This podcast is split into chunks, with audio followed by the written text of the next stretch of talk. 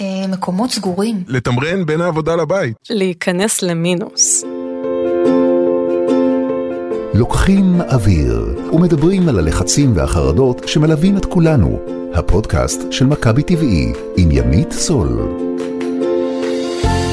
ברוכים השבים וברוכות השבות ללוקחים אוויר. אני ימית סול. בפרק הזה נדבר על אחד הנושאים שהכי מעסיקים אותנו, כסף. אם ניכנס לחדר מלא באנשים ונשאל את כולם מה השאיפה שלכם, אפילו אם נשאל ילדים, רובם יענו להיות עשיר, להרוויח הרבה. אבל האם כסף הוא באמת גורם ישיר לאושר? איך הכי נכון להשתמש בו כדי למקסם את האושר שלנו? ואיך בקלות הוא יכול להפוך למעורר חרדה. נמצא כאן איתי פרופסור טל שביט, מומחה לכלכלה התנהגותית וכלכלת עושר, אבל לפני שהוא יענה לנו על כל השאלות המעניינות האלה, בואו נקבל מושג על הטבע שלנו. מושג טבעי, מושג אחד שכדאי להכיר על הטבע שלנו. והפעם, דוח העושר העולמי של האו"ם. דוח העושר העולמי של האו"ם הוא מדד שמתפרסם אחת לשנה, ב-20 במרס, הלו הוא יום העושר הבינלאומי. הדוח התפרסם לראשונה בשנת 2012, ומאז, בכל שנה מציג את המדינות המאושרות בעולם על פי דיווח עצמי של אזרחיהן. הנשאלים מתבקשים לבחור את מידת העושר שלהם מ-1 עד 10, וכן לדרג את העזרה שהם מקבלים מהמדינה בעת צרה, את מידת החופש שקיימת בארצם, ואת רמת השחיתות בה. מדי שנה עוסק הדוח בנושא מסוים הקשור לאושר. הדוח האחרון שפורסם עסק בהשפעת הקורונה על העושר העולמי. מתוך כ-150 מדינות שנסקרו, דגל ישראל מתנוסס באופן עקבי בראש העשירייה השנייה. בניגוד למדינות אחרות שמשקיעות בכך משאבים, ישראל לא שמה דגש מיוחד על שיפור ושימור העושר של אזרחיה. על כן, מיקומה הגבוה ברשימה זו הוא אינו עניין של מה בכך. זה היה מושג טבעי. אוקיי, אם קודם הייתי סקרנית לקראת השיחה עם פרופסור שביט, עכשיו אני כבר ממש רוצה להבין יותר על התחום הזה של עושר ועושר. יש משהו במילה הזו עושר, באלף, שנשמע קצת מהאגדות, אבל מתברר שזה ממש תחום מדעי שחוקרים אותו. פרופסור טל שביט, מומחה לכלכלה התנהגותית וכלכלת עושר מאוניברסיטת אריאל, שלום. אהלן. היי טל, איזה כיף שבאת. תודה. אז uh, בתור מומחה, אני חייבת לשאול אותך, מה זה עושר? תראי, עושר זו הגדרה מאוד רחבה, כן. אבל באופן שבו אנחנו מודדים עושר, אנחנו בעצם שואלים על שביעות הרצון מהחיים. עד כמה אנשים שבעים רצון, שביעות הרצון מהחיים שלהם כן. גבוהה. יש אפילו סולמות שמגדירים את זה בין 0 ל-10, וזו צורה גם שמודדים בעולם, ברמה הבינלאומית, ומשווים בין מדינות. אבל בעצם העושר הוא תחושה סובייקטיבית, זה לא משהו שהוא אובייקטיבי שאפשר למדוד אותו כמו דברים אחרים. אבל מודדים אותו. מודדים, אבל מודדים באופן סובייקטיבי, כמה אתה מרגיש מאושר, ומנטרלים רגשות רגעיים. יש לנו רגשות חיוביים, כמו שמחה, ויש רגשות שליליים, כמו פחד, וכששואלים על העושר, שואלים גם על הרגשות האלו, כדי לבדוק אם אין איזושהי השפעה אה. מיידית, ומנטרלים אותם ממדד העושר. מעניין. שאלת השאלות, האם יש קשר בין כסף לאושר? קודם כל כן, התשובה היא כן. חבל. אה, נכון, אבל אה, תראי, אנחנו לא, בתחום הזה של כלכלת עושר, אנחנו לא עוסקים בפסיכולוגיה חיובית, שאם אה, נחשוב כן. חיובי, יהיה חיובי, אנחנו הולכים למקומות אחרים. עכשיו, זה לא שתקומי בבוקר, ואם יש לך כסף, את תחבקי אותו, ותגידי, וואו, כמה כסף יש לי, איזה כיף, ואני מאוד מאושרת. לא. כסף עוזר להיות מאושר, כי כסף מתווך בין מכונות עושר לאושר עצמו. למה הכוונה? נגיד בריאות, זה אחד הדברים הכי חשובים לאושר. וזה מכונת, זה מכונת כן, עושר זה בריאות? מכונת עושר, כן, אוקיי. עכשיו זו מכונה שאנחנו יכולים לתפעל אותה, מעניין. כן, אנחנו מתעסקים במכונות עושר. עכשיו, אם יש לך יותר כסף, ואת זה אנחנו יודעים ממחקרים בתחומים כלכליים, אה, אז אתה יותר בריא. אתה יותר כן. בריא, כי יש לך כסף לרופאים פרטיים, ואתה יכול לקצר תורים, ואתה יכול לאכול אוכל בריא יותר, כן. יכול לקחת מאמן אישי, ויש לך Mm. יותר פנאי אקטיבי, אז אתה יותר בריא, ואתה גם חי יותר שנים. אז הכסף עוזר לי להיות יותר בריא, והבריאות עוזרת לי להיות מאושר יותר. וגם כל מיני דברים אחרים. אז זה לא שהכסף באופן ישיר עושה אותך מאושר, זה מה שאתה עושה עם הכסף, הוא מה שעושה אותך מאושר. איזה גורמים עיקריים משפיעים על הדירוגים במדדים, במדדי דיווח עצמי האלה של האם אני מאושר יותר או לא? אז הדבר המרכזי זו בריאות. כן. אין, אין בכלל, את יודעת, גם בארץ וגם בעולם, אנחנו רואים שבריאות, אבל בריאות סובייקטיבית, לא בריאות. אובייקטיבית. בריאות סובייקטיבית זו תחושת הבריאות שיש לי. אנחנו שואלים את זה בהרבה מחקרים שעשינו גם בארץ, ואנחנו רואים שזה הגורם שמשפיע יותר מכל גורם אחר על העושר הסובייקטיבי שלנו. אני אצטרך שאתה תסביר לי קצת יותר מה זה אומר. אני אסביר לך. בריאות אובייקטיבית זה מדדים רפואיים. אנחנו. יודעים למדוד אה, לחץ דם, דופק, אנשים שיש להם מחלות כרוניות. בריאות סובייקטיבית זה שאני אשאל אותך, עד כמה את מרגישה בריאה? או עד כמה את חושבת שאת בריאה אה, ביום יום שלך. עכשיו, יש אנשים שהם מאוד מאוד בריאים, אבל הם כל הזמן חושבים שהם חולים. הם רצים לרופא, הם הולכים לס, ל, לסופר Mm. הם פארם סובלים לקנות- מאיזושהי חרדה. כן, לקנות כל הזמן את התרופות הכי חדשות, אבל הם בריאים לחלוטין. אם יבואו לרופא ויגידו להם, אתה, אתה כמו בן 16. ויש אנשים שיש להם מחלות כרוניות, אבל הם יודעים לחיות עם המחלה. והם חיים איתה הרבה מאוד שנים וחיים מאוד מאושרים. והבריאות מעניין. הסובייקטיבית זה מה שאני חושב על הבריאות שלי. עכשיו תראי, זה דבר מאוד מעניין, כי יש אנשים למשל שלא עושים ספורט. כן. שנים הם לא עושים ספורט, יושבים על הספה. פתאום הם מתחילים לעשות שלוש הליכות בשבוע. תוך שבוע, שבועיים, הם מרגישים פתאום שהם נורא בריאים. אבל זו תחושה סובייקטיבית. מעניין. כי אחרי שבועיים הגוף לא שיקם את עצמו אחרי השנים שהם לא עשו כן. כלום. והדוגמה הכי טובה זה אנשים שמעשנים. אנשים שמעשנים, אחרי שהם מפסיקים, שבוע, שבועיים, הם פתאום נהיו פריקים של נגד עישון. הם מריחים עשן של סיגריות ופתאום זה נורא.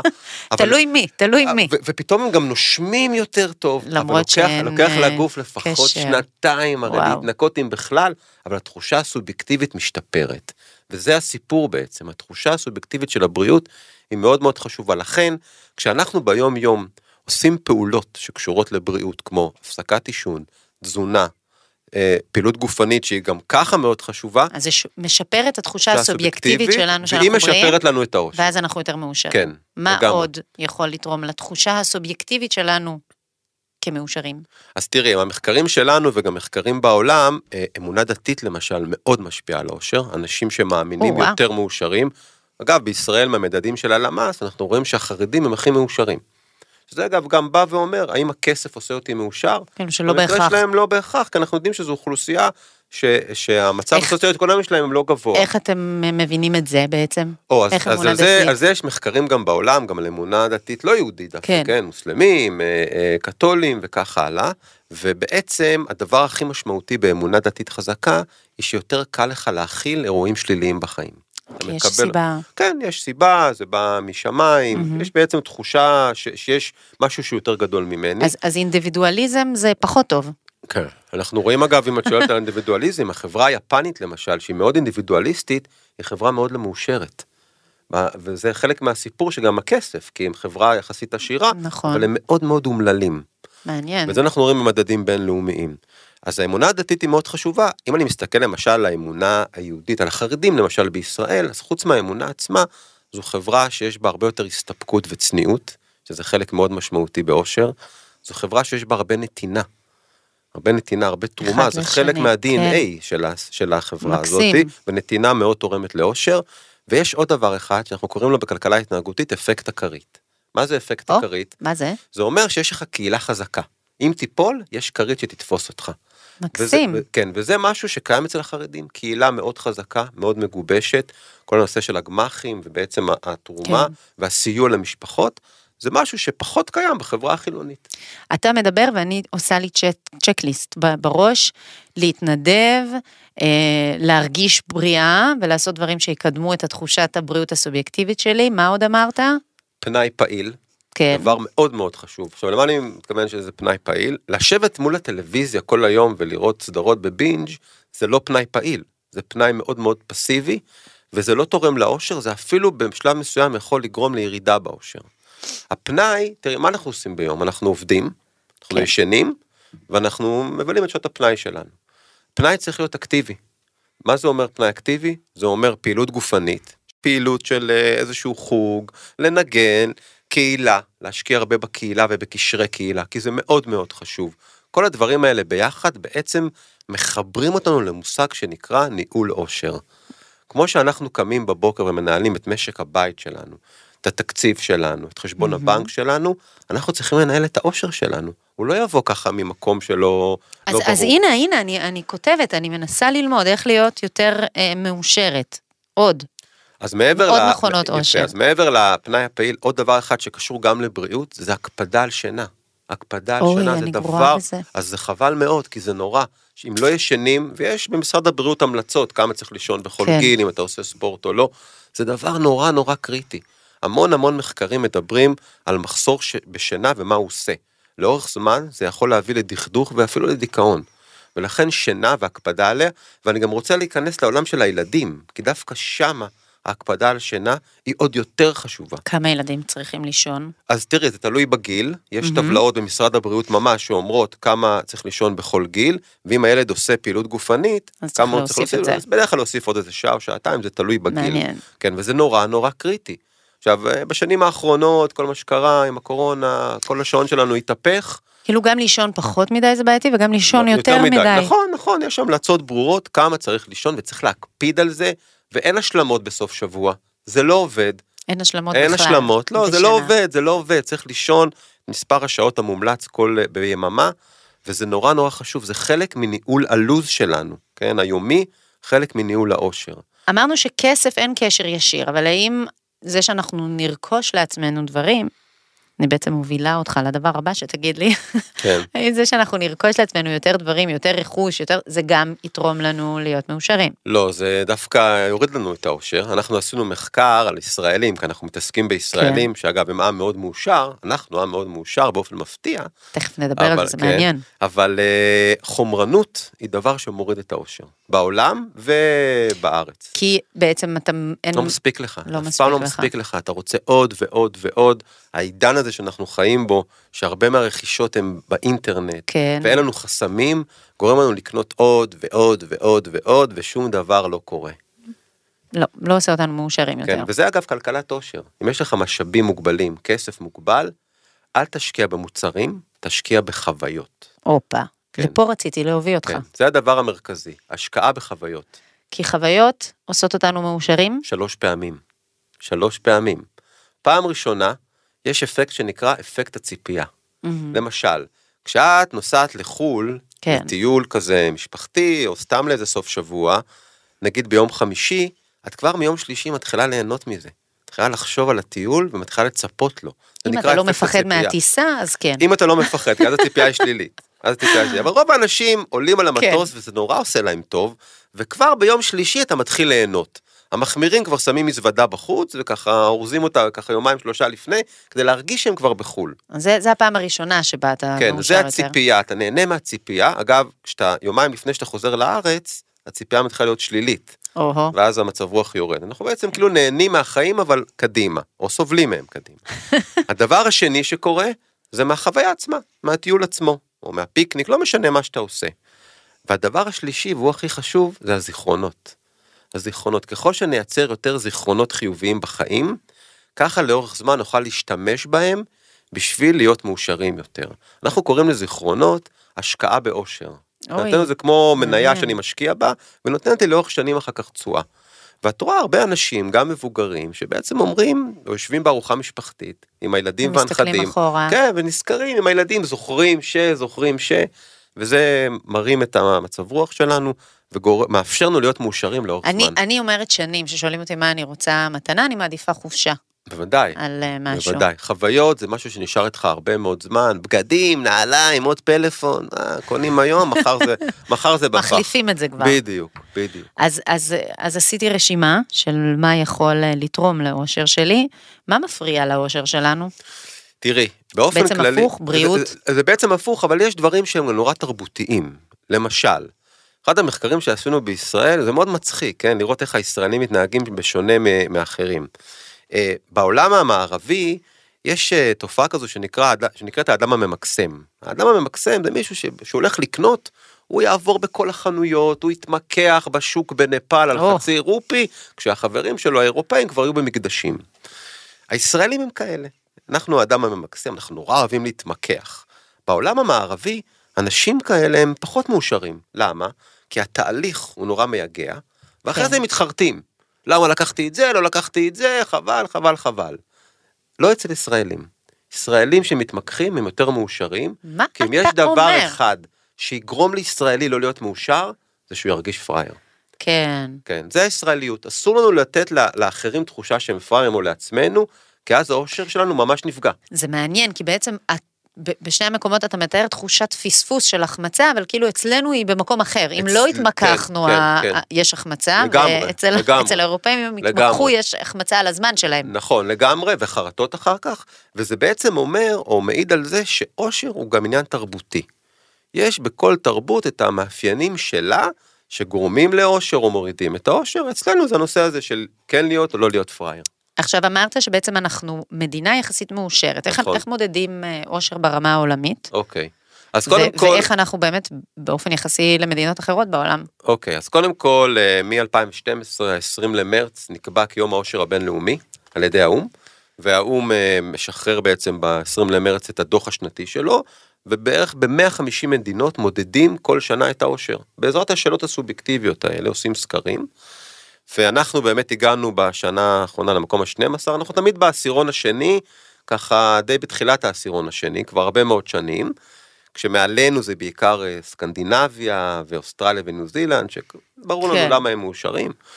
ובאמת זאת שאלה איך יכול להיות שבישראל שיש טילים בערך וואו. פעם בחצי שנה, אה, כולם פה רבים עם כולם, כולם. נכון? כל. הפוליטיקה פה גומרת מלא אותנו, בחירות. החדשות, בלאגן. בלאגן. איך יכול להיות שהם כאלה מאושרים? אגב, גם קולגות שלי שואלים אותי, כי הם רואים בטלוויזיה. כן. איך יכול להיות שאתם כאלה מאושרים? תגידו, מה, אתם לא נורמלים? קולגות ממדינות אחרות. כן, כי הם לא איך? מבינים, הם לא מבינים. אז איך, איך? אז תראי, קודם כל אני אגיד, אין מחקר ששאל את השאלה הזאת ובדק בהשוואה למקומות אחרים, אבל יש השערות. דבר ראשון, אנחנו מדינה מאוד קהילתית. מאוד קהילתית. זה כולם פה אפקט מכירים- הכרית. כן, כולם פה מכירים את אותנו. כולם, כולם פה אחים, הוא היה איתי בצבא, או אותו אני מכיר מהצופים, כן. אח שלי, אח שלי, אח שלי. זה דבר שהוא מאוד חשוב, כי זו תחושה של כולנו ביחד. דבר שני, בניגוד להרבה מדינות בעולם, מי שחי פה חי עם משמעות מסוימת. מחנכים אותנו מגיל צעיר, שאם לא יהיה לנו את המדינה הזאת, אז לא נהיה. יש לנו את יום השואה, ויום הזיכרון, וכל האירועים האלה שמזכירים לנו פעם בשנה, וגם מלמדים בבתי הספר, שאנחנו מדינה שיש לה משמעות, אנחנו מדינה צעירה. חלק מהאנשים שגרים פה, הם בכלל לא נולדו פה. הם מהגרים שהגיעו כן. ממקומות אחרים, חלקם הגיעו בגלל אנטישמיות או בגלל. דברים ורדיפה, ואם לא הם, נגיד כמוני, אז הסבתא והסבא שלי היו בשואה. אז ברור לי. שכשאני גר פה, יש איזושהי משמעות לחיי, ומשמעות זה דבר מאוד חשוב לאושר, מאוד חשוב. אנחנו מדינה שמערכת הבריאות בה היא מהטובות מצוינת. בעולם, מהטובות בעולם. אנחנו יודעים את זה כי יש מדדים אובייקטיביים כן. למערכת הבריאות, וגם תוחלת החיים פה היא מאוד מאוד גבוהה יחסית לעולם, אז, ואנחנו מדינה מאוד יצירתית, ויצירתיות באיזה מאוד אופן? חשובה לאושר. יש מדדים של מספר פטנטים לנפש. ואנחנו בין. הגבוהים, כן, אנחנו בין הגבוהים? בעולם, כן, כן. עכשיו, לא צריך גם את המדדים האלה, מספיק לראות את תעשיית ההייטק בישראל, ולהבין שאנחנו מובילים בהרבה מאוד דברים, והיצירתיות מאוד לנו. חשובה לאושר, כן, יצירתיות מאוד חשובה לאושר, וכל הדברים האלה ביחד, כל המכלול הזה ביחד, מייצר אוכלוסייה שהיא יחסית מאוד מאושרת. אמרת משהו שמעניין אותי, שהאו"ם הגדיר את זה כיום אה, כן, יום האושר? האושר זה לא הבינלאומי. באינסטגרם החליטו יום לא, הפיצה. לא, לא, לא, לא, לא, זה גם דוח שמפורסם בחסות האו"ם, אז- זה משהו רשמי. אז אני, אני שואלת, אני מקווה שיש לך תשובה, האם אה, ראשי המדינה שלנו מודעים לזה שיש כאלה דוחות? האם המדינה עושה משהו אקטיבי למען האושר אני שלנו? רוצה לדבר על ראשי המדינה של מדינות אחרות, וראשות המדינה של מדינות אחרות. למה? אוקיי. כי למשל באיחוד האמירויות, שהיא כן. מדינה הרבה יותר מערבית מאיתנו, יש מ-2016 שרה לאושר. רגע, Ministry שנייה, of קודם כל צריך. לעצור על זה. באיחוד האמירויות. יש שרה? שרה לאושר מ-2016, מה אתה אומר? כן, במדינות אחרות בעולם יש או יועצים לממשל, או מועצות עושר לאומיות, שהתפקיד שלהם לנהל את העושר הלאומי, למדוד את העושר הלאומי, ולהטמיע אותו, כולל במערכת החינוך. זה כאילו נשמע רוחני כזה, אבל לא, יש לזה... ממש לא, ממש לזה, לא. אה, כלכלה, כסף, בסוף זה כסף. זה בסוף כסף? זה כן, מתבטא ב... כן, כן, אני- ביצרנות יותר? כן, כן, כי אנשים מאושרים הם קודם כל בריאים יותר. אז יש, אם יש ירידה, תחשבי על ירידה של חמישה אחוז בתחלואה, חמישה אחוז של ירידה בצריכת כן. תרופות וחמישה אחוז של ירידה בתור לרופא. זה מיליארדים. מיליארדים. במדינות גדולות זה הרבה יותר לא ממיליארדים. סתם משקיעים מיליארדים ברפואה מונעת. אז זה רפואה מונעת, זה חלק מהחשיבה היום של רפואה מונעת. אנחנו יודעים שבמקומות עבודה שהעובדים מאושרים, פריון העבודה עולה. אני אגיד לך יותר מזה, יש היום תפקיד בעולם במקומות עבודה שהם יותר מתקדמים, שנקרא CHO, Chief Happiness Officer, סמנכ"ל עושר, זה מצחיק. כן? זה לא מנהל רווחה, זה סמנכ"ל עושר. זה לא משאבי אנוש לא, ממש לפעילויות. לא, ממש לא. זה מישהו שאחראי על העושר של העובדים, כי מקומות העבודה האלה הבינו שאם העובדים שלי מאושרים, אז פריון העבודה עולה, הם יותר שירותיים, יותר מחויבים. יותר מחויבים, ואת יודעת, היום הצעירים כל שנתיים עוברים עבודה, אתה מכשיר אותם והם עוזבים אותך. העובדים המאושרים נשארים במקום העבודה, ואנחנו רואים היום שיש יותר ויותר מצד העובדים הצעירים בעיקר, רצון להגיע למקומות עבודה שהעבודה היא מאוזנת, שדואגים קודם כל לרווחה הנפשית שלהם לפני הרווחה הכלכלית. וזה שינוי שקורה בעולם. אנחנו בישראל הקורונה נראה לי גם תורמת ל... הקורונה האיצה, הקורונה האיצה, זה תהליכים שידענו הזה. שיקרו, הם כבר קרו לפני הקורונה, הקורונה פשוט האיצה את התהליכים, זה הכל. ובעולם יש אה, מקומות שמטמיעים את נושא העושר במערכת החינוך, כמו בסקנדינביה, וואו, מעניין מלמדים מאוד. את הילדים על נתינה והחשיבות שלה. בישראל אנחנו כרגע חיים בשנות ה-80 של המאה הקודמת, ואני מניח שאנחנו נתקדם לאט לאט. לאט לאט ל-2020, אנחנו חייבים איזה 2021, שר 2022. כן, או אבל- לפחות שבבית שלי יהיה איזה כן, שרת אבל אני. אגיד, אני אגיד לך, אנחנו חיים במדינה שאנחנו עדיין במוד מחשבה של שורדים. של הישרדותי. נכון, כן. אנחנו שורדים. אבל בסוף, כשאתה שורד, אז האושר הוא איפשהו בפינה, הוא לא כל כך חשוב.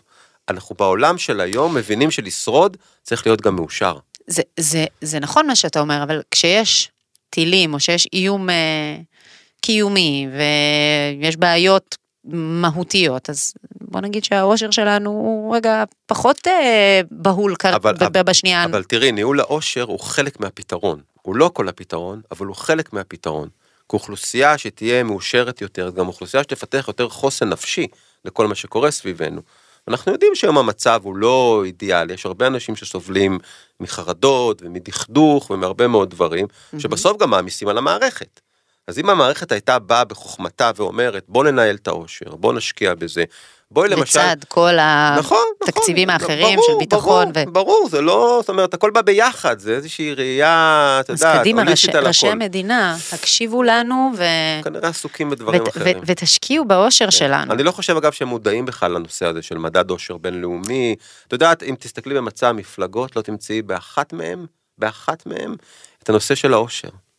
וכמה, וחוק עושר, למשל יש מדינות שיש בהם חוק אני עושר לאומי. חושבת, אם, קודם כל יכול להיות שבאמת אה, יש הרבה סיבות לדבר הזה, אבל אני חושבת אולי, כאילו למה בעצם שמפלגה תציין את זה?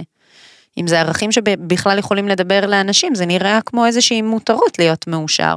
אז זה לא, כי בעולם היום להיות מאושר זה זכות בסיסית, כמו כל זכות.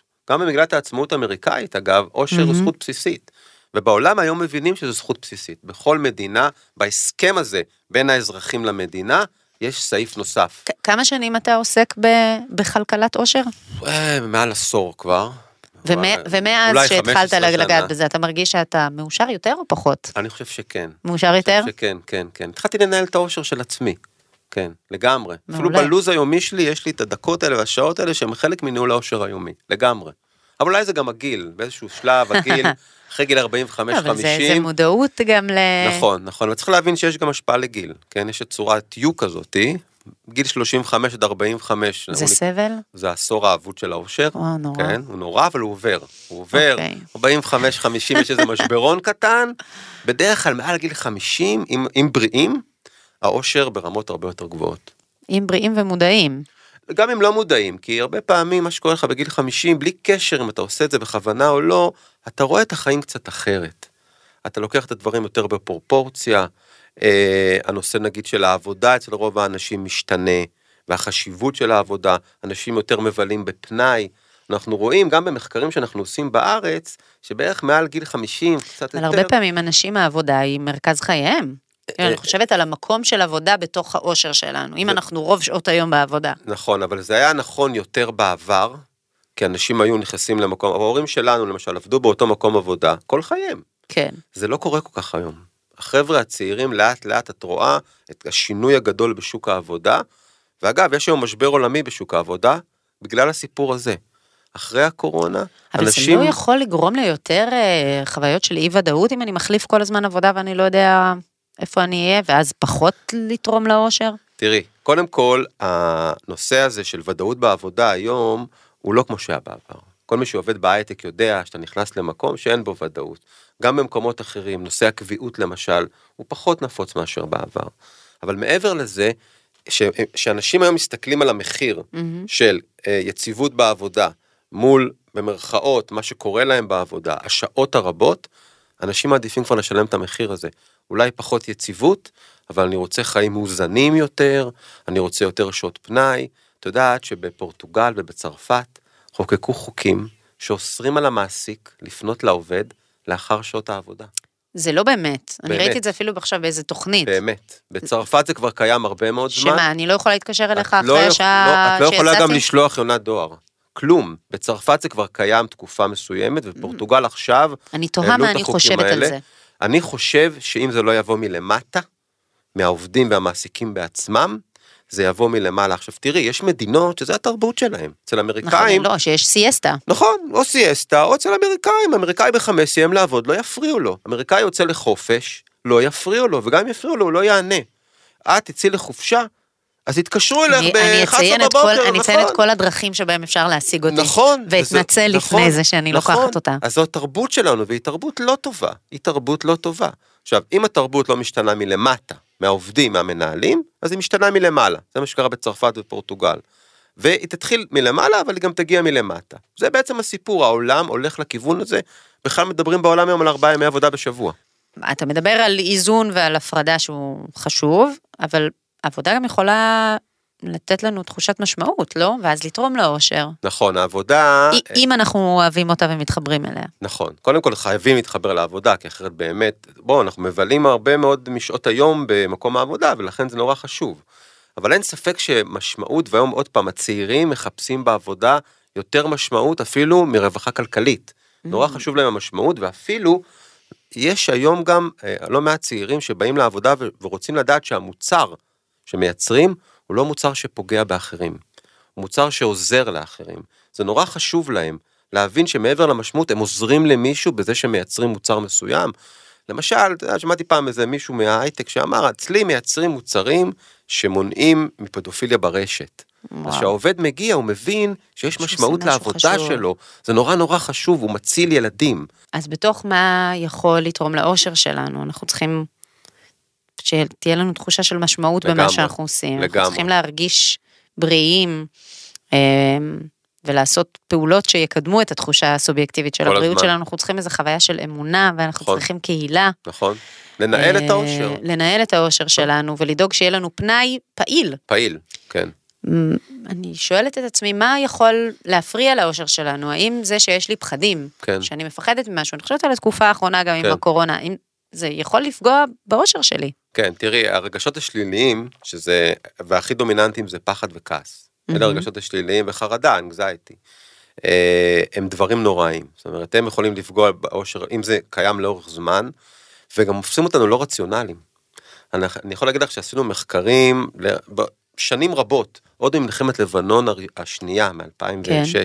ובכל ה- אה, הטילים שירדו בדרום, משדרות ובאר שבע ובכל המקומות, ובדקנו בזמן הפגיעות של הטילים את התחושות של הפחד והכעס והחרדות ואיך הם משפיעים על ההתנהגות, ומצאנו שזה, אלה רגשות נורא דומיננטיים, הם גורמים לנו לחשוב בצורה מאוד לא רציונלית. אני יכלתי להגיד לך את זה מחוויה אישית, לא הייתם צריכים לעשות מחקר.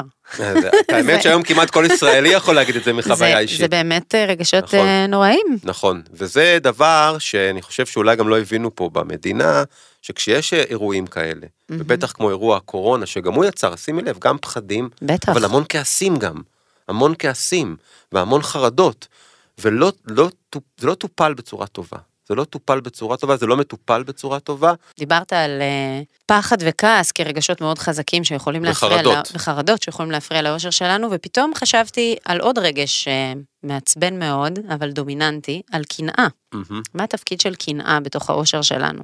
מצד אחד זה יכול להוביל למוטיבציה, מצד שני... כן.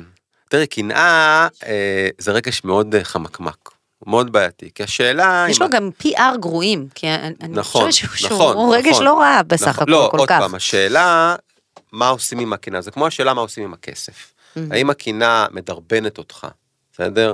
לעשות דברים יותר טוב, לדאוג יותר טוב לבריאות שלך וכך הלאה, או היא גורמת לך דווקא להתנהגויות שליליות. זאת אומרת, אם הקנאה מלווה בהסתפקות, ואתה אומר, אני טוב לי עם מה שיש לי, אולי אני מקנא בו שיש לו יותר כסף, אבל, אבל טוב לי מה שיש לי, אז אתה תהיה בן אדם מאוד מאושר. אם הקנאה גורמת לך לא להסתפק במה שיש לך, אז אתה תהיה אדם לא מאושר. זה, זה החיבור, לא, זה מין- החיבור לאושר. לופ. כן, כן. מעניין. תודה, פרופסור טל שביט, מומחה לכלכלה התנהגותית וכלכלת עושר. תודה רבה. אז דיברנו על קנאה בדברים שיש לאחרים ולנו אין, שזה לגמרי דבר נורמלי, אבל גם שיכול להכניס אותנו לסטרס. אה, אם יש גישה שיכולה לעזור לנו לקבל מחשבות של קנאה וחרדה כלכלית וקשיים בכלל, זה הגישה של המיינדפולנס, שמשתדלת להסתכל על הכאן ועכשיו. דוקטור יובל צור, מנחה סדנאות מיינדפולנס במכבי TV, שלום לך. היי, שלום. איזה טוב. כיף שבאת. כיף להיות כאן. אז אה, תכניס אותנו קצת לעולמך. מה, מה זה מיינדפולנס? וואו, שאלה... שאלת השאלות. שאלה זה, זה מין טובה. מילת באז כזו בשנים האחרונות, כולם מדברים על זה. כן, כן. בעצם מיינדפולנס זה דבר נורא נורא פשוט. מהמם. פשוט להבנה, לא פשוט לביצוע וליישום. זה לחיות כל רגע באותו הרגע. להיות נוכח באותו הרגע שבו אנחנו נמצאים.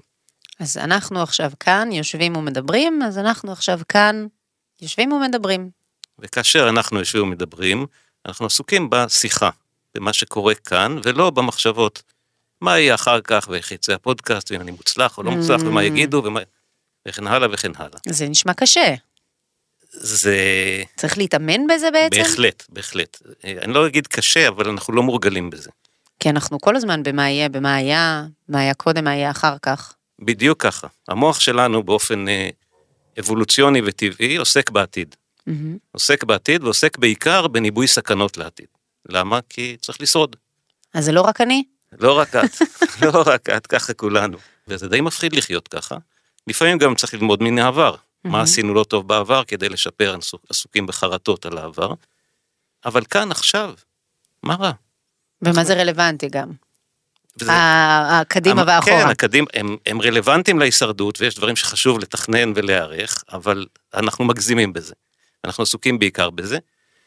ובעולם המודרני גם כמות הסיכונים והאיומים היא הרבה הרבה יותר קטנה מאשר היו בעבר. אנחנו לא באמת בסיכון חיים רוב הזמן. אז יש לנו כמו מין שרידי פחד? או שרידי מנגנוני הישרדות כאלה? לגמרי, לגמרי. הגוף שלנו, שמפריעים לנו. לגמרי, הגוף שלנו בנוי להתמודדות עם הג'ונגלים של האדם הקדמון. גם הביולוגיה וגם התודעה. המוח וה- והרגלי המוח. אה, ולהתמודד, להתנהל ככה בעולם המודרני, אה, יוצר, אה, יוצר קלאשים, יוצר... אז, אז איך עושים את זה בפועל? איך, איך מתרגלים מיינדפולנס? איך... אז שני, צעד אחד לאחור, אז בעצם הסיפור הוא סיפור של אימון ותרגול, בדיוק כמו שאמרת, איך מתרגלים. כי אנחנו צריכים לייצר דפוסים והרגלים אחרים מההרגלים שלנו. זה מהלך די רדיקלי לפעמים, ממש אה, חותר תחת כל ההרגלים שלנו. אה, ואז אה, זה כמו באימון ריצה או בחדר כושר, צריך לבוא לחדר הכושר, להרים משקולות. אה, ואז אפשר לצאת ולהשתמש בשרירים שבנינו בעולם החיצוני. אז להרים שקיות מהסופר. למשל, למשל, ואחרי שנתאמן במשקולות גם נרים שקיות מהסופר, וכשנרים את השקיות מהסופר גם נחזק את השרירים. זאת אומרת, המטרה של התרגול הוא החיים. בחיים עצמם להתנהל בצורה מיינדפולית. מה זה אומר להתנהל בצורה מיינדפולית? יפה, אז uh, ההגדרה של מיינדפולנס יש לה שני, שני רכיבים. והרכיב הראשון דיברנו עליו כבר עכשיו, שהוא התשומת לב למה שקורה כאן ועכשיו. להביא את, ה, את התשומת הלב שלנו, את המודעות שלנו לרגע הזה. ו- אוקיי. וכמו שאמרנו, אנשים רבים חיים בדרך כלל בעתיד או בעבר, ובוא נהיה כאן עכשיו. אה, ואת זה אנחנו מתאמנים, בזה מתאמנים. החלק השני של ההגדרה, שהוא אה, יותר tricky, אני חושב, הוא אומר, את זה אני עושה בגישה פתוחה ומקבלת, בלי שיפוט ובלי ביקורת. הופה. הופה. כלומר, הרגע הזה, כמו שהוא, כמו שאני שם אליו לב עכשיו, וואלה, בסדר. איזה יופי. גם, גם אם כרגע לא כל כך נעים. בין אם אוקיי. נעים לי או לא נעים לי, דווקא זה יותר מעניין אותי השני. כי אם כן, נעים לי, ברור. ועכשיו נעים לי, אני יכולה להבין ולהתחבר, אבל מה קורה אם עכשיו אני, עכשיו אני בלחץ, ב- בדיוק. עכשיו אני בחרדה, אז, אז, אז מה, זה בסדר שאני בחרדה? זה בסדר שאני בלחץ? לקבל את המצב? וואלה, את מבינה מהר. אני מנסה להבין. בדיוק ככה, בדיוק ככה. עכשיו, לבוא לבן אדם בתוך התקף חרדה ולהגיד לו, תקבל את זה שאתה בחרדה, אה, לא פשוט, כן, אוקיי? ולכן זה תרגול ואימון. והתרגול מתחיל בדברים מאוד מאוד קטנים. לקבל את זה שעכשיו אה, כיבו לנו את המזגן בחדר וקר, כן. אוקיי? ולא ידליקו את המזגן, ויהיה קר, ובאמת קיבלו לנו פה את וקיבלו- המזגן עכשיו. וקר. נכון. אז קר. אז לא נעים וקר. ואני אומר, אוקיי, קר. ה- הלחץ שלנו והחרדה מגיעה ממה שמתלווה אל הקר. לא מזה שקר לי, אלא מזה שלא בסדר שקר לי. ומה יהיה, ואני אהיה חולה, והכל טה טה טה, ומה יקרה, איך אני אשב פה, כל הסרטים והמחשבות שבאות בעקבות הלא נעים. והנטייה הטבעית שלנו היא כשלא נעים, אנחנו רוצים לברוח ממנו. כשנעים, אנחנו רוצים להאחז בו עוד ועוד. ושתי הנטיות האלה הן נטיות שיוצרות לנו סבל ולחץ בחיים. והמיינדפולנס מלמד אותנו בגישה פתוחה, מקבלת, לא שיפוטית וללא ביקורת, להיות עם זה. לא נעים, קר. אם אפשר להדליק מזגן ולחמם, סבבה, אי אפשר, אז קר. אני, אני מנסה לחשוב על דוגמה מעבר לזה שגיא פה קיבל לנו את המזגן ולא נעים לנו, אבל אני מנסה לחשוב נניח בכל מיני מצבים של זוגיות, אני עם בעלי, או איך אמרת, גישה פתוחה, מקבלת, מקבלת, לא שיפוטית, לא שיפוטית, לא ביקורתית. לא ביקורתית. אני אוסיף לך עוד מילה, אני אוסיף לך עוד מילה, סקרנית. סקרנות. או, אוקיי, אז זה, מה? כן. אז האם הוא לא עשה כלים, אני מקבלת, אני פתוחה, אני לא שיפוטי, סקרנית אני יכולה להבין. אני יכולה להסתקרן ולחשוב למה הוא לא שטף את הכלים. אני כמובן מגחיכה לרגע איזשהו משהו, אבל יש כל מיני גורמי סטרס, שאני לא יודעת כמה קל לנו להיות אה, לא שיפוטיים לגביהם, במיוחד כשזה קשור ליחסים שגורמים לנו מתחים. בהחלט, ו- והיחסים גם ככל שאנחנו יותר קרובים ביחס, אז ה- האינטנסיביות יותר רבה ולפעמים הפגיעות יותר קשות וה- ויותר, אה, זה יותר עוצמתי. אה, אבל זה, זה נקודה עדינה ולכן גם באמת צריך לתרגל וללמוד ו- ולהתאמן, כי זה לא פסיביות, קבלה איננה פסיביות. זה לא אומר, הוא לא עשה כלים, אין, it's okay, יאללה, שלא יעשה כלים, אני אעשה כלים. זה אומר, הוא לא עשה כלים. בוא נראה מה קורה כאן ועכשיו. בוא נראה מה בעצם מה קורה לי. מה, בדיוק. מה, קור, מה קורה בחוץ? בחוץ קורה, לא בן הזוג לא כלים. עשה כלים, ומה קורה לי? אני, והסיפור שאת מספרת על הכלים הוא הסיפור. הוא לא עשה כלים כי לא אכפת לו, מהמם. כי הוא לא אוהב אותי, כי הוא לא שם עליי, כי גם מחר הוא לא יעשה כלים, וגם מחרתיים הוא לא יעשה כלים. אם הוא לא עושה כלים, הוא גם לא ישטוף את הבית, הוא גם לא יקר... אז בעצם אני- הקבלה והחוסר שיפוטיות היא לעצמי. קודם כל לעצמי. אוקיי. לעולם הפנימי שלי. וכשאנחנו מסתכלים על העולם הפנימי שלנו, אנחנו מבינים שאנחנו לא שולטים בו, הוא, הוא קורא לנו. הוא לא עשה כלים, אך, אני מתעצבנת. נלחץ לי פליי על... נלחץ לי פליי. ואז, אה, הנה, אני שם, מביא גישה סקרנית. מה קורה לימית כשנלחץ לפליי? מה קורה בעצבים האלה? זה בבטן, זה בחזה, זה הזעה, מה זה? Mm. לוקח נשימה. עכשיו אני אשאל את השאלה, אוקיי, מה נכון לי לעשות? איזה מין בת זוג אני רוצה להיות לישראל, ואיך אני רוצה להתנהל מולו, ואז לפעול. אולי לבקש שיעשה כלים, אבל לא מתוך העצבים והפחד, אלא מתוך זה של איך להיות בת זוג טובה יותר. וזה, וזה בעצם העוצמה או היתרון הגדול של מיינדפולנס בחיים האמיתיים. זה, יש איזה דימוי כזה ל, כן, לנזירים הבודהיסטים שיושבים במערה ועוצמים עיניים, או, או לשאנטי. האלה, אבל זה הפך מדיטציה. להיות משהו מאוד כן. אה, טרנדי, כולם עם אפליקציות, כן. מתרגלים, נשימות, או אני לא בדיוק יודעת מה, אבל אה, אם, אם זה בסדר, ברשותך, אולי תעזור לי ולמאזינים שלנו אה, להיכנס לעולם המיינדפולנס. אולי ניתן איזה מיני דוגמה למיני תרגול, לאיך זה מרגיש, או איך זה נשמע. אז, אה, אז אולי נתחיל בתרגול קטן שבא להסביר מה זה מיינדפולנס. אוקיי. ו- והתרגול הוא נורא פשוט, ואני מזמין אותך וגם את המאזינים שלנו, אה, להרים פשוט את העיניים, ואיפה שאתם נמצאים, לחפש בחוץ או בחדר, אה, שלושה דברים בצבע כחול. שלושה דברים בצבע כחול, אוקיי, בואו נגיד. אוקיי. ואפשר גם להסתכל על אחד מהם ככה קצת יותר. קצת יותר בעיון, ולחפש בו משהו מעניין שלא ראיתי, לא שמתי לב אליו קודם. מהמם. בואו נחפש גם שלוש תחושות בגוף. אם אתם יושבים על כיסא, מרגישים טוב את הכיסא, בדרך כלל יש תחושות בכפות הרגליים, אולי תחושה בבטן. וחפשו גם איזו תחושה עדינה שלא שמנו לב אליה קודם. דגדוג, עקצוץ קטן. תמיד יש לנו כאלה בגוף. ובואו נקשיב לשלושה צלילים.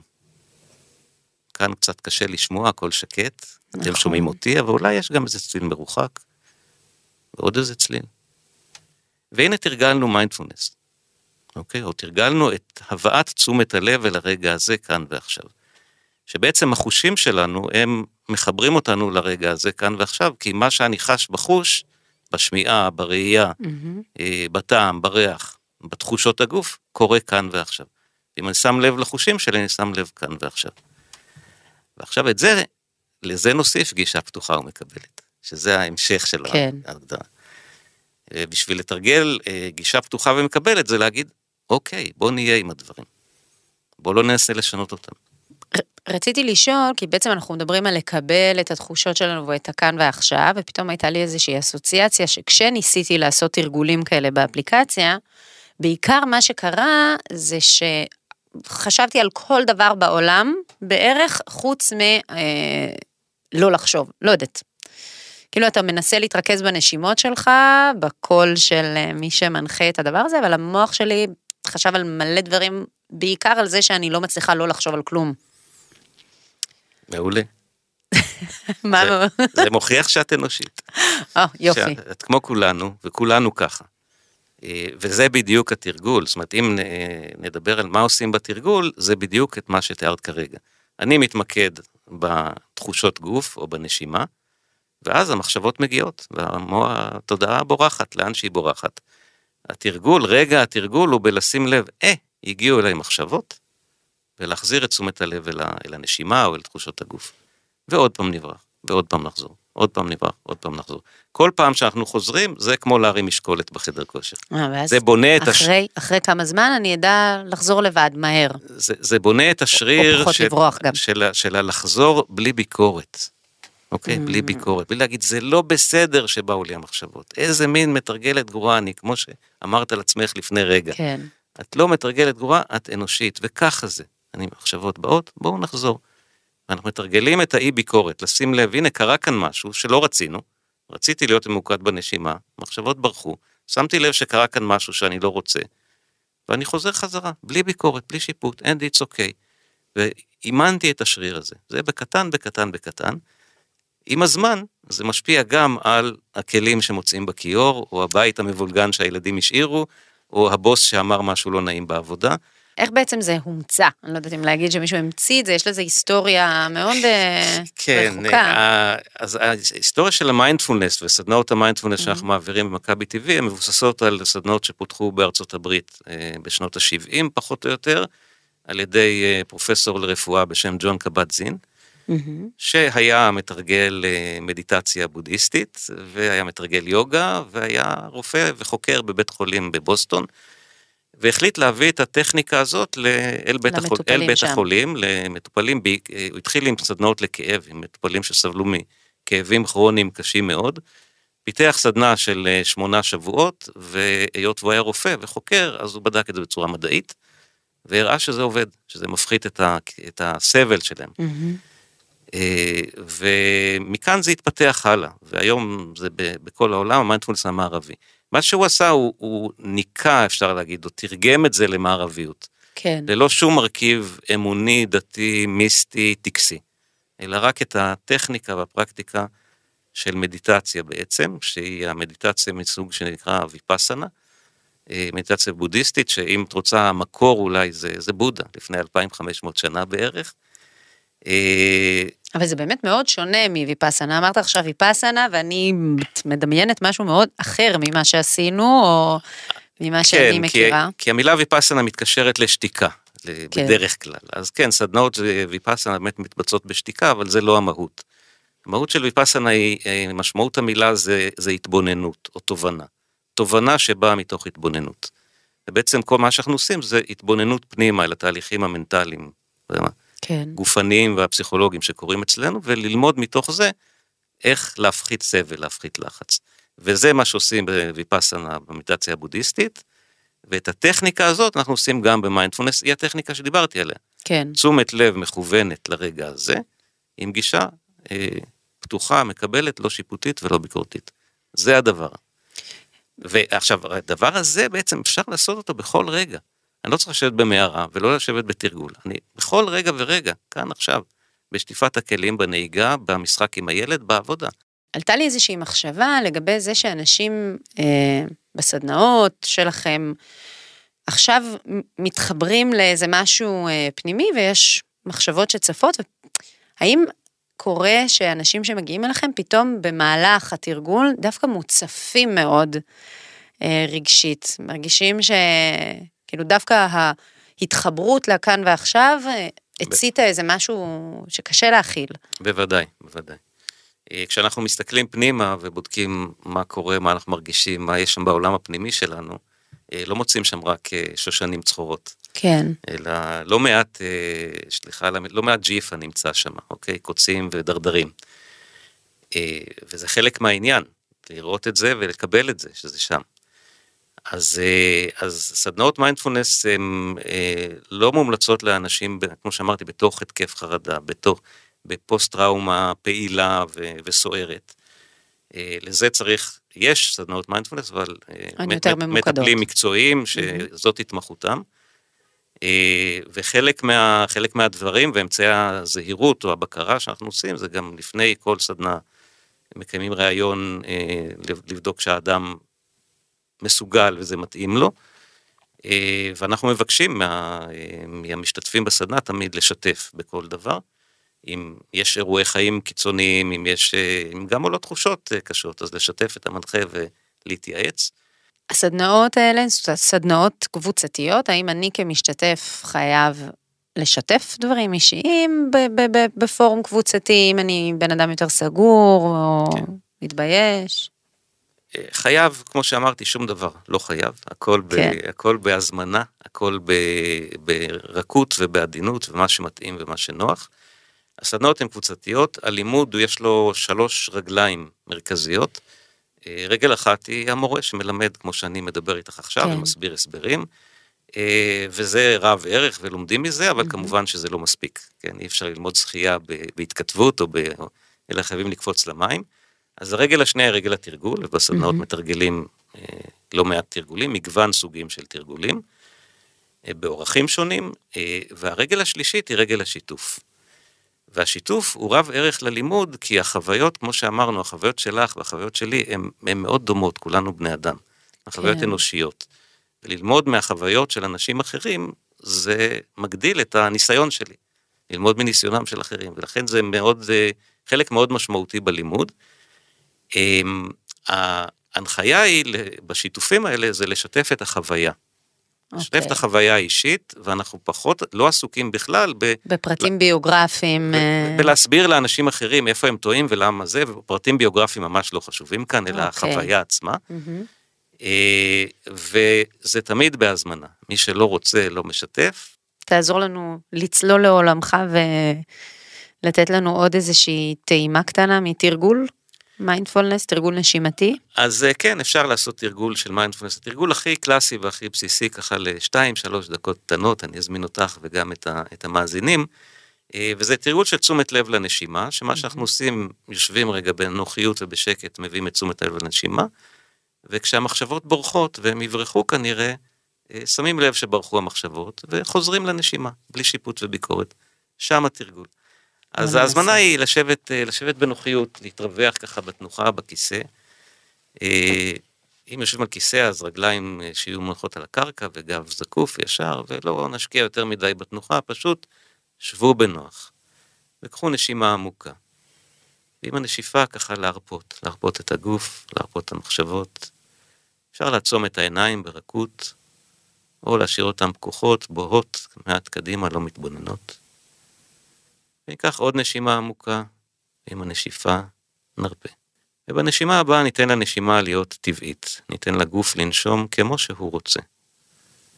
ורק נתבונן בנשימה, בשאיפה, בנשיפה, כמו שהיא. הנה שאיפה, והנה נשיפה. ומה שקורה לנו אחרי כמה שניות של תשומת לב לנשימה זה שבאות מחשבות, והתודעה בורחת לכל מיני מקומות.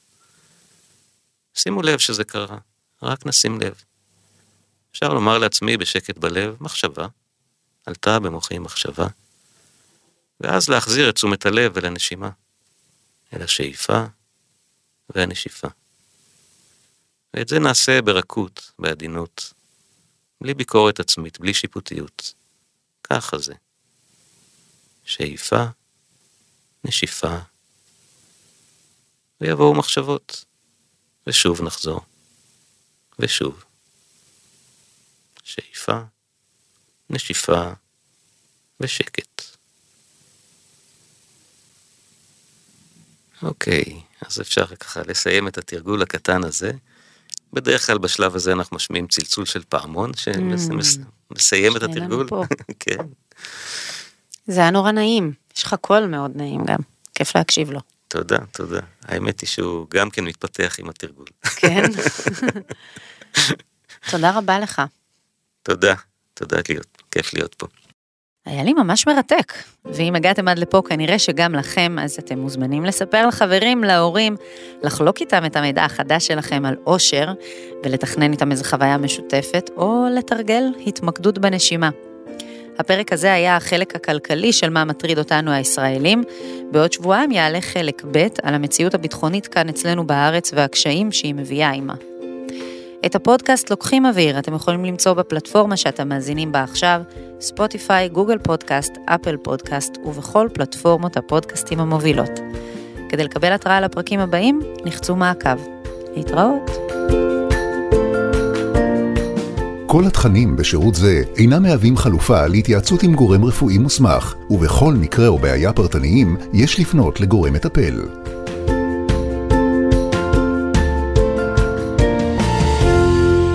הוקלט באולפני אדיו, המשווקת את ספוטיפיי בישראל.